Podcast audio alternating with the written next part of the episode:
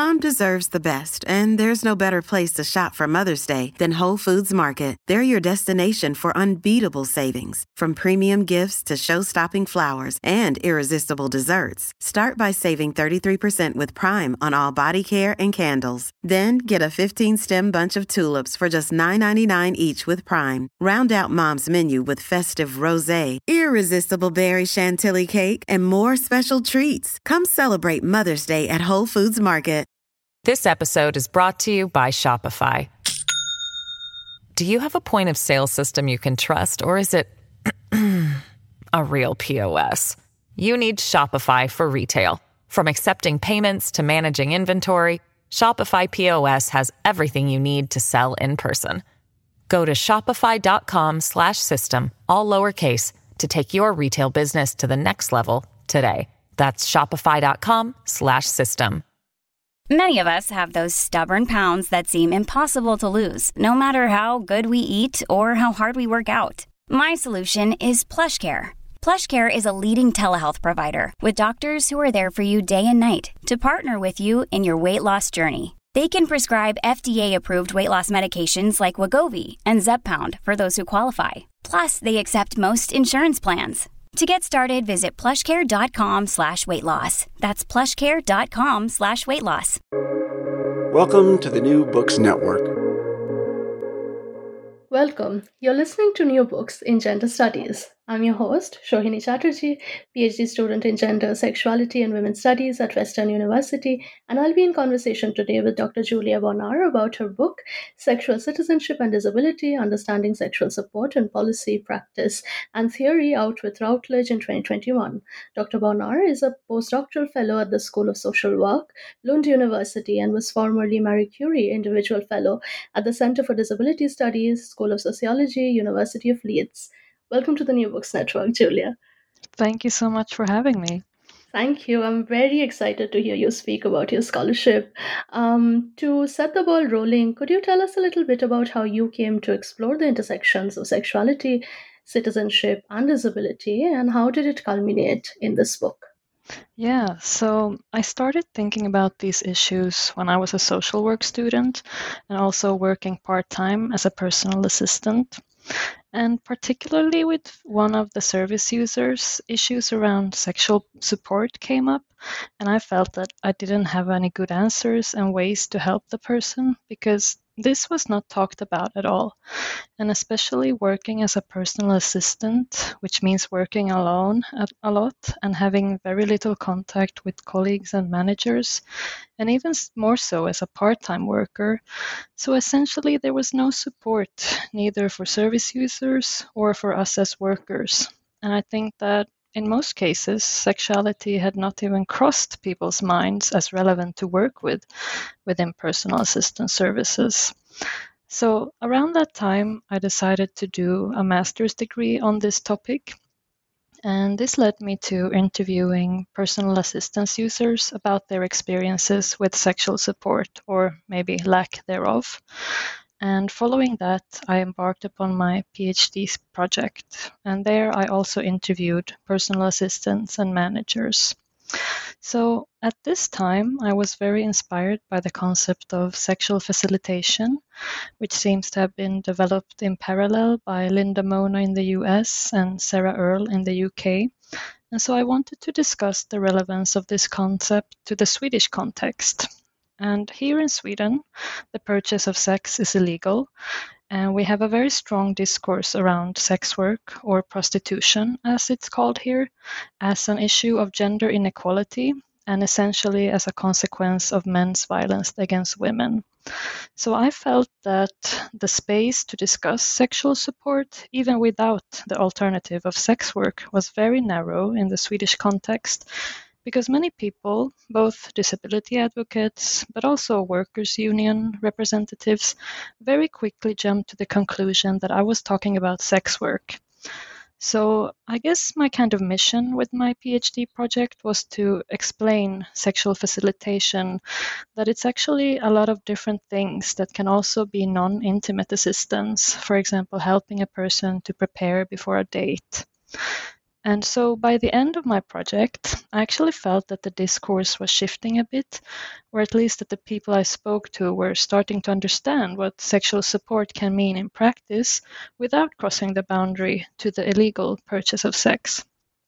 And of course, during my research, I came across a lot of interesting international studies, as well as civil society organizations working on these issues. So I was really interested in learning more about that and trying to see if I could find a connection between a country's or a state's policy on these issues and whether that could be translated to there being available sexual supports or not and in turn whether advocacy organizations had any role to play in these developments. So, this was the time when I was planning my postdoc project, and I decided to focus on the concept of sexual citizenship because I thought that it captured these issues and these connections albeit not necessarily including a comprehensive disability perspective. And that was what kind of prompted me to be more interested in looking at, into it empirically as well. So sorry for this long story, but I think it's good to just explain how this came about. And it's, uh, yeah, uh, quite a couple of number of years uh, work actually. Yeah, this is, you've had such a fascinating and critical journey. Um, I have so many questions to ask, especially because our research interests overlap in many wonderful ways. Um, and your book has given me so much to think about. Um, but before we get into the complexities and challenges that your book throws up, um, I was really intrigued by the fact that you conducted interviews and carried out policy analysis um, to figure out the nature of sexual support across not one but five countries, which to my mind is a huge scholarly undertaking. Um, could you tell our audience what prompted you to venture into such analysis and um, how do you think this framework helped find answers to your questions for this project and, and raise new questions about disability justice? Yeah, so during my PhD project, I found these really interesting projects or organizations in other countries. So, for example, the Netherlands. I knew about these speci- special type of sex care organizations, which say that they are not sex workers, but they are within the framework of healthcare. And so, this was really interesting to me how they framed the their work within the discourse of sex work versus healthcare. And I wanted to know more about that and also see if there was any connection to the policies in Netherlands. Uh, in the Netherlands, uh, their sex work is legal, and so there are available um, sex work providers who also provide services to disabled people. But apparently, there was also this need or desire for specialist sex care services. So that interested me a lot, and that's why I chose the Netherlands to be one of the case studies. And then I had also heard about Touching Base, an organization in New South Wales, Australia. And that is also an interesting organization because it is sex workers and disabled people working together on sex workers' rights and disability rights.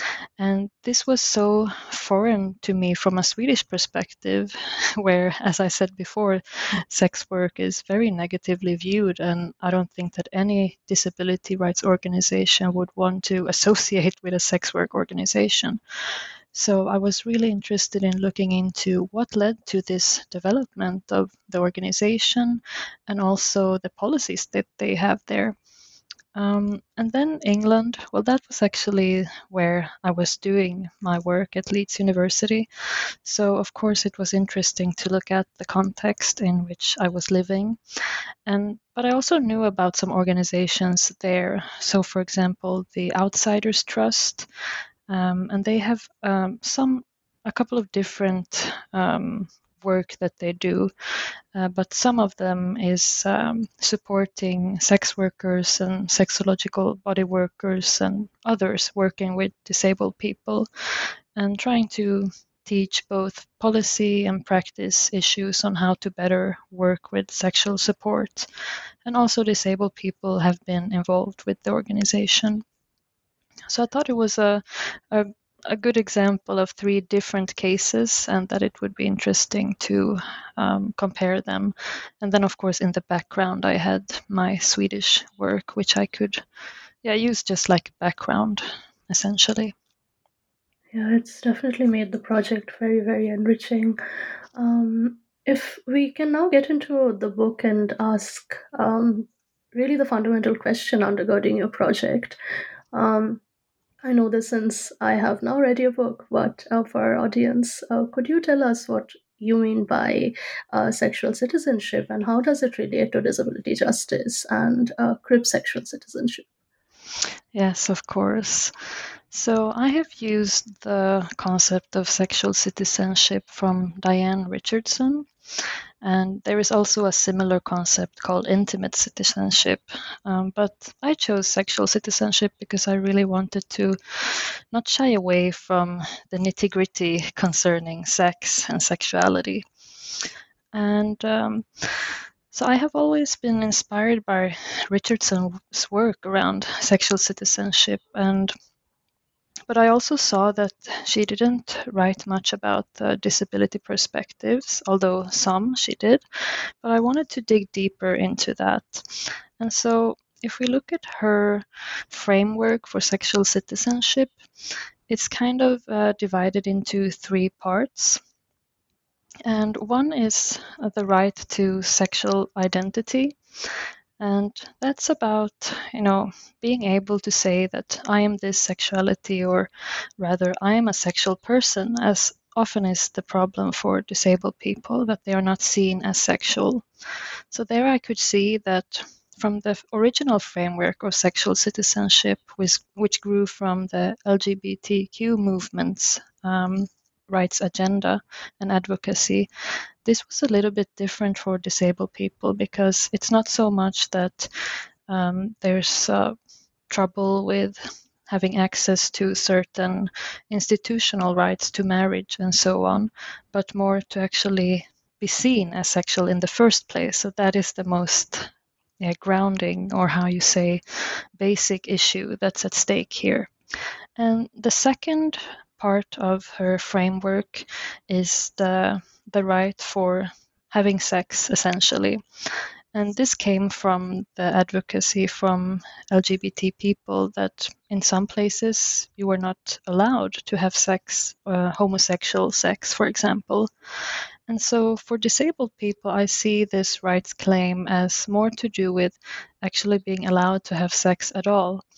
And this, of course, relates to the first uh, part that I mentioned of being seen as sexual. But for example, in, in group homes, there can be problems with staff not allowing those living there to have sex or to be in relationships, but also for people with mobility impairments who use personal assistance services, there can be problems with daring to ask for sexual support and by that being able to have sex. And then the third part is the relationships based rights claims. So, seeking rights within social institutions and public validation of your sexuality and your sexual needs. And this can also have to do with if there are not enough social supports or disability support so that you can maintain a relationship, then of course I see it as you don't have sexual citizenship. So these three aspects together, I think, captured very well sexual citizenship in Richardson's framing. And then with my additions of the disability perspective, it became quite uh, interesting to look at in the different countries. Like maybe some in some countries, only one or two aspects were um, advocated for by the organizations, and and so on. These differences. Mm-hmm. Your your book deals with sexual supports sought by disabled people as a way of claiming um, sexual citizenship.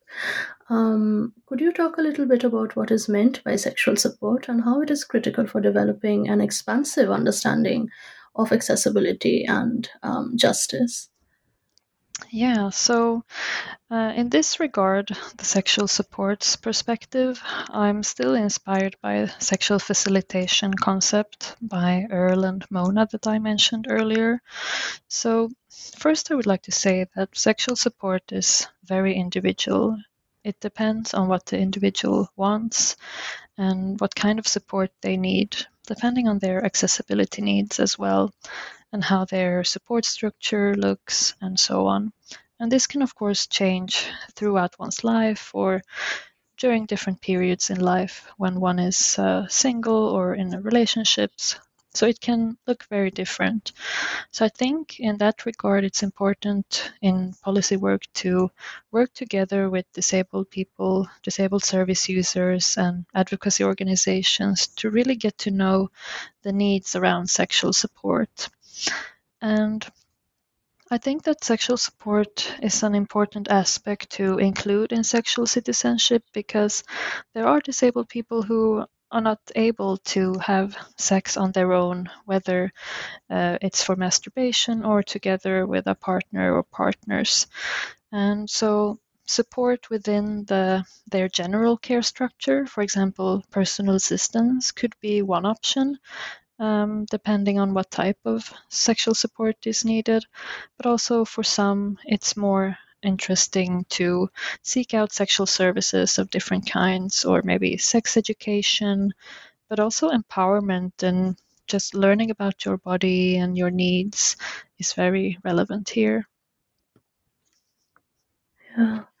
Um, as I was going through your book, I was thinking how access to sexual support is, among other factors, determined by class. You write that funds are often unavailable to variously marginalized disabled people to access sexual services, and, and this denies many of us our human rights.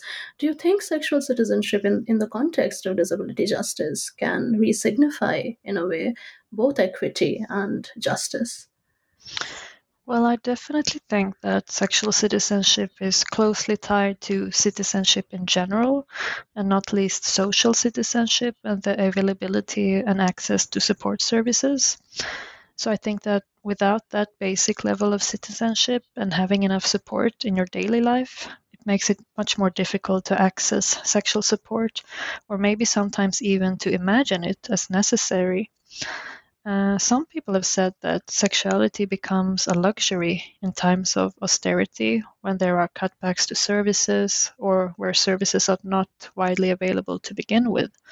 So I guess you could say that sexual citizenship mirrors a person's general citizenship status, but also power hierarchies in society. So talking about ableism and disability oppression in general. Mm-hmm. You you mentioned that sexual support for disabled pe- uh, people can bring disability justice and sex workers movements to form alliances and build solidarity because not only are service users disabled um, and their access to sexual service has to be seen as a right, but also what has to be borne in mind is the fact that many service providers are also disabled. Um, would you like to tell us what a movement and a, a unified frontier can achieve for sex workers' rights as well as for disability justice and accessibility? Yeah, I guess my case study of the state of New South Wales in Australia is a good example here because there's a long standing alliance between disability rights advocates and sex workers' rights advocates, as I mentioned before. And this is the case study that also shows the most successful implementation of sexual citizenship, both in policy and in practice. And I think that this is largely owing to this alliance and their persistence, advocacy, and work throughout the years. I think it's, yeah, about 20 years now that they have been working on this. So I definitely think that collaboration between the different stakeholders is essential. Firstly, to learn about each other's needs and preconditions. And secondly, because, I mean, we are stronger together rather than isolated, right? Yeah, absolutely. Um, you also mentioned briefly queer crip alliances in Spanish communities where sexual assistance is not normative, um, and, and also in Italy, if I'm not mistaken. Um, what possibilities in terms of policymaking does this create for disability justice? And do you see this taking shape, shape in, in a concrete way elsewhere? Yeah, so I really love the Spanish community. And if you don't already know about it, they have this documentary called Yes, We Fuck. and um, they have been working really closely together among the CRIP and queer uh, groups, advocacy groups, and really working on both showing people, like the general public, about sex and disability, but also just learning from each other. So, queer people learning from disabled people and vice versa, because they found that actually there were knowledge gaps between these groups, and starting to work together actually showed the possibilities for being um, more vocal together and having more resources as well. And trying to find new ways of showing crip sexualities and so on. So I think that can be a good example for policymakers to see that actually there are uh, not just one but two groups working together and that their voice must be heard. And perhaps that is a stronger message for policymakers to actually want to do something about it. Um, but of course, there's always the heteronormative framework in many societies as well. So it's not easy work, but I think working together makes it easier. And I'm sure that there are examples from other places as well. I'm thinking about the Sins Invalid in the US. Um, and there's a small group here in Sweden as well. And actually, yesterday I heard about a new feminist disability advocacy group in the Netherlands. And probably there are many, many more around the world.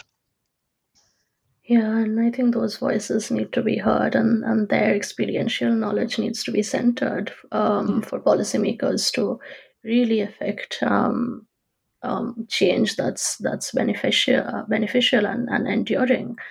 Um, in your book, you also write that uh, in in countries where sex work is illegal, it make makes accessing sexual service difficult for disabled people. Um, this again um, sort of makes me circle back to the question of building solidarity between sex workers and disabled people, um, since um, the latter's access to sexual assistance could, among other things, hinge on the legalization of sex work. Um, how do you think the criminalization of sex work then goes against um, disability justice? Yeah, I guess mm, not everyone not everyone would agree that it does, especially here in Sweden. Um, but definitely in some of the countries where I were, uh, the groups that I followed thought that.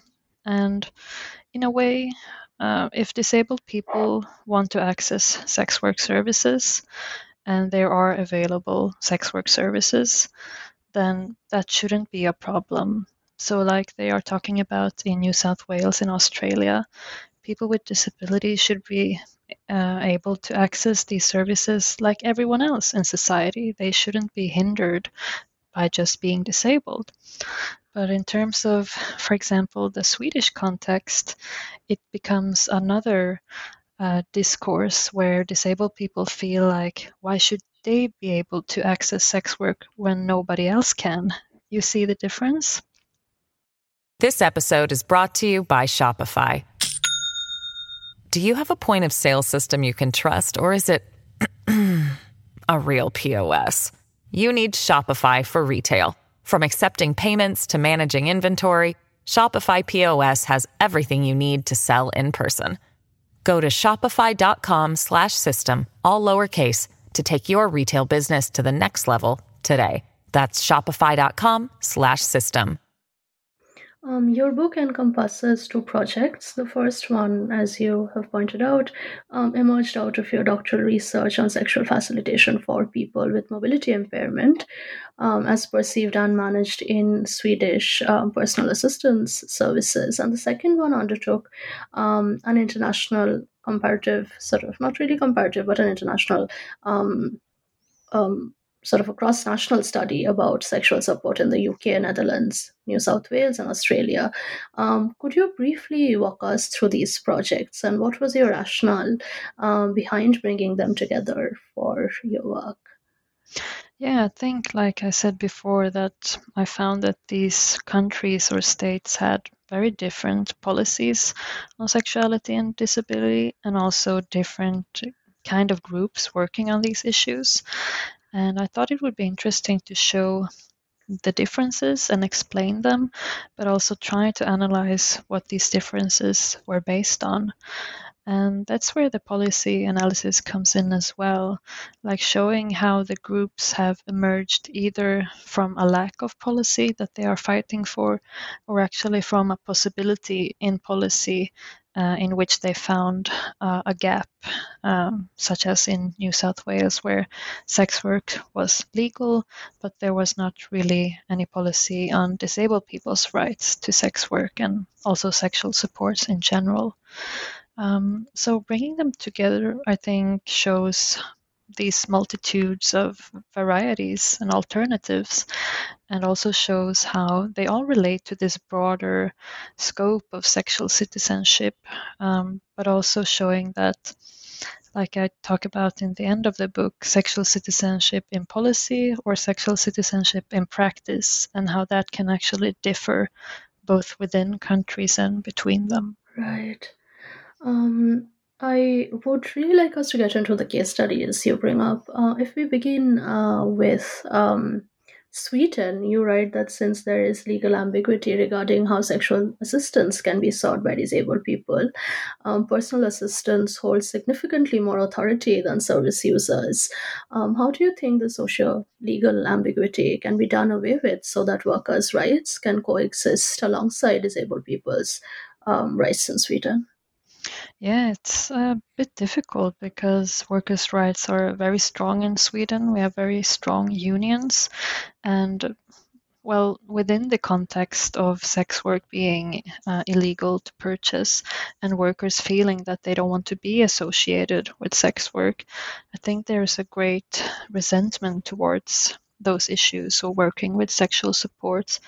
And I think maybe there needs to be more education around sexual rights and disability rights because in some of my, interviews, uh, personal assistants and managers didn't really seem to have this knowledge. And of course, if you don't have that knowledge, it's not that easy to see that you actually have to work with this and and be able to implement the rights that we have in the laws and in the UN Convention on the Rights of Persons with Disabilities that Sweden has ratified.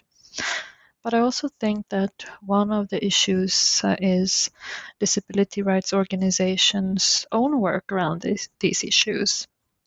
So there haven't been much advocacy on this, and so it has been easy to just um, ignore in a way because if disabled people themselves are not fighting for their sexual rights, then of course, why would others do it? But actually, there is uh, a project going on at the moment with one of the largest uh, disability rights organizations and a sexual rights organization.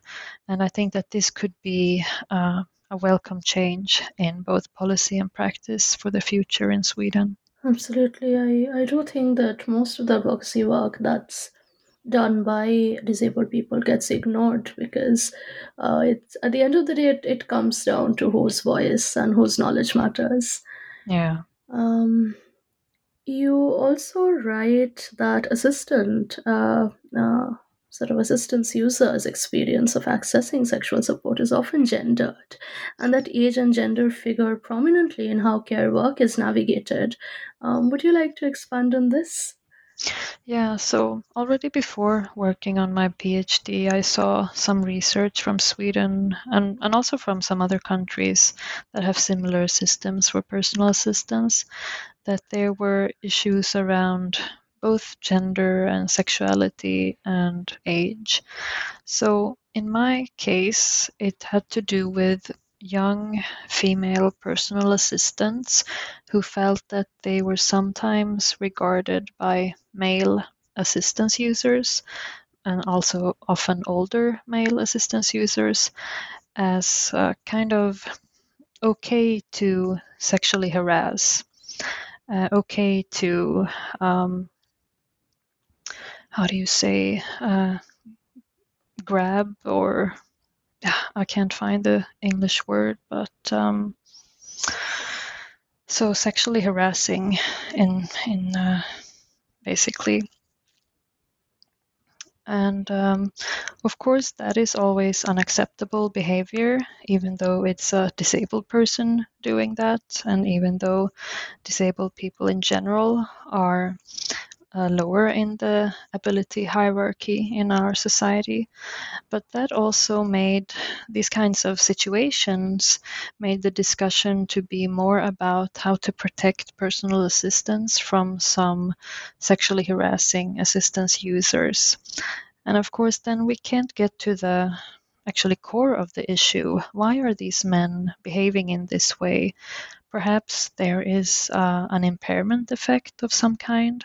We know that from brain injury survivors, for instance, but it can also be about sexual frustration and not having your sexual needs met in the adequate way, and thereby just trying to express your sexuality in in the way that you can. And so I think there needs to be more thorough discussion and education around sexuality and disability. Again, like I mentioned before, because usually it's not only about you know sexual harassment as such, but also some underlying issues. Um, you write about disability justice advocacy by organizations in countries like the UK, where sexual support policies are lacking and the disability rights policies do not do justice to the needs of disabled people. Um, what particular strides um, these advocacy organizations are making to push for sexual support policies and to do away with um, legal ambiguity regarding the ways in which disabled people can seek sexual citizen uh, citizenship is um, yeah is um, is something that I'm interested in um, knowing you write that they, they have largely steered clear of bringing sexuality and disability together, but some momentum can still be found in this regard, um, and and hence the question. Yeah, and that was actually one of the aims of my postdoctoral project to bring together the different organizations or projects working on these issues because especially in the UK I saw that they had never actually collaborated together, even though they were working on very similar issues. So I gathered them for meetings, and like I mentioned before, when alliances are built, uh, it's needed for organizations to feel that uh, the other organizations know what they are about and maybe their ideology. Uh, it can be about disability or about sexuality, but also about the strategies that they use. And so that kind of learning um, context was one of the aims with getting everyone together, but then also trying to um, come up with new ideas and discuss future developments and strategies, and also just keeping in touch and helping each other when needed and referencing each other when relevant and so on. And I think that this has also helped some knowledge development uh, among the organizations to learn more about each other's work and also maybe trying to implement it in their own organizations or actually strengthening their own profile to know that okay they are doing that and that's great but we're actually wanting to do it another way but we don't feel like we are competing uh, against each other, but rather working in parallel and doing, you know, equally good work, but in different ways. Right. Um, I was wondering if you could comment on the politics of funding in the disability advocacy space. Um, do you think funding structures influence advocacy initiatives led by big organizations, and, and how does it impact grassroots disability justice activism? Yeah, I definitely think that it does because especially in the UK, going back to that example, there had been many years of austerity and cutbacks to services. So most disability organizations were actually just fighting for keeping their basic rights and you know advocating for basic rights and for disability services in general. And in that space, it wasn't really possible to bring up sexuality issues and sexuality support in particular because it was much more um, needed to work on the basic rights. And this also relates to the funding because the the smaller groups working on sexuality issues didn't have maybe this general funding for disability supports and for being these large disability organizations who work on all different issues in the disability rights space. So I think there definitely needs to be another type of funding available or another type of structure which allows for these more specialized organizations or projects taking place without the necessary general disability rights advocacy because that takes up a lot of time and resources for the big organizations which makes it also hard for them to focus on what they would maybe see as more fringe issues of disability rights, such as sexual support. Mm-hmm. My next uh, question perhaps demands a very long answer, but I would still like to go ahead and ask because I'm curious. Um, what would just sexual support look like in an anti-ableist world, um, in your opinion? Well, I would like to see like a global alliance on disability and sexuality rights because we we have the the fundamental conventions and rights in place in one way because the UN Convention on the Rights of Persons with Disabilities actually has some articles that mention uh, sexual health and the right to family life and the right to privacy and so on. So that can definitely be used in advancing these rights. But also the WHO um, recommendations on uh, sexual health and reproductive health. So I would like to see more collaboration among um, disability and sexuality rights groups across the globe. And I would like to see that they work both on sexual citizenship in policy and in practice. Because I think that a wide acknowledgement of sexual citizenship is really needed for people to understand that this is part of sexual of citizenship in general. This is part of being human and of being um, a person that is seen as as a grown up for many people they feel that if they don't have um, sexual relations or they don't know about their body they don't feel grown up and developed as individuals. And this of course also exclude, includes acknowledgement of lgbtqia disabled people and just being acknowledged in your sexuality whatever that is and tying this to the social support system that I mentioned earlier, so seeing sexual citizenship within the wider uh, citizenship framework. And so when we have this policy frame of sexual citizenship, it's easier to start working on sexual citizenship in practice.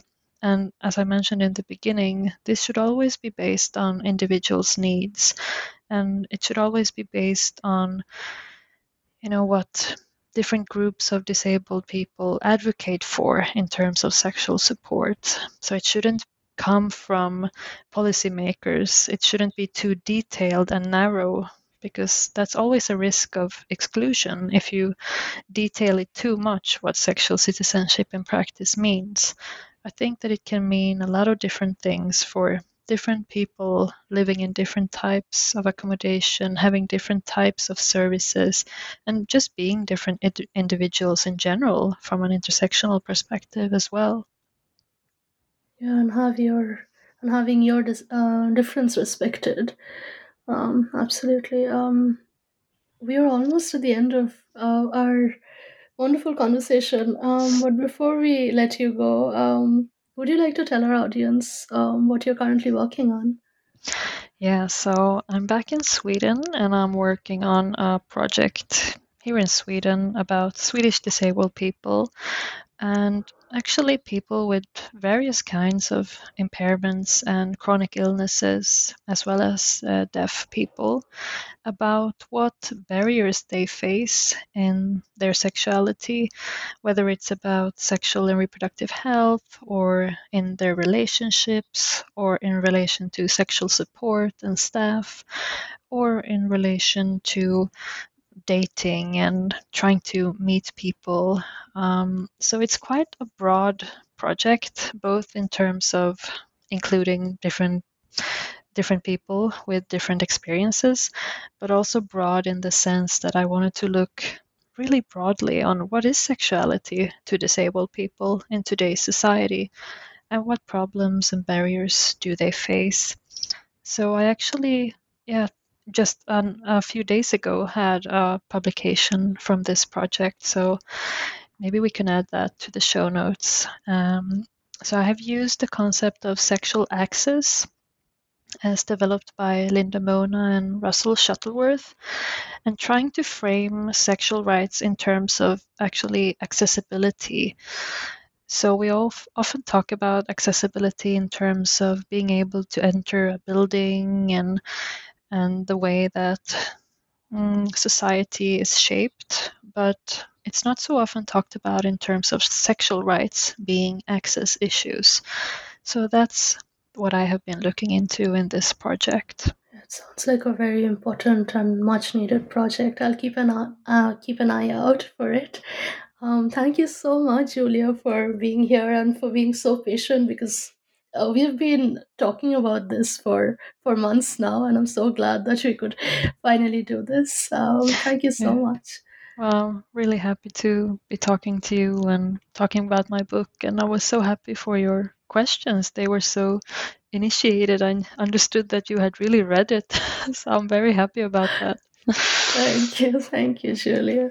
Um, have a great day ahead. Thank you. You too.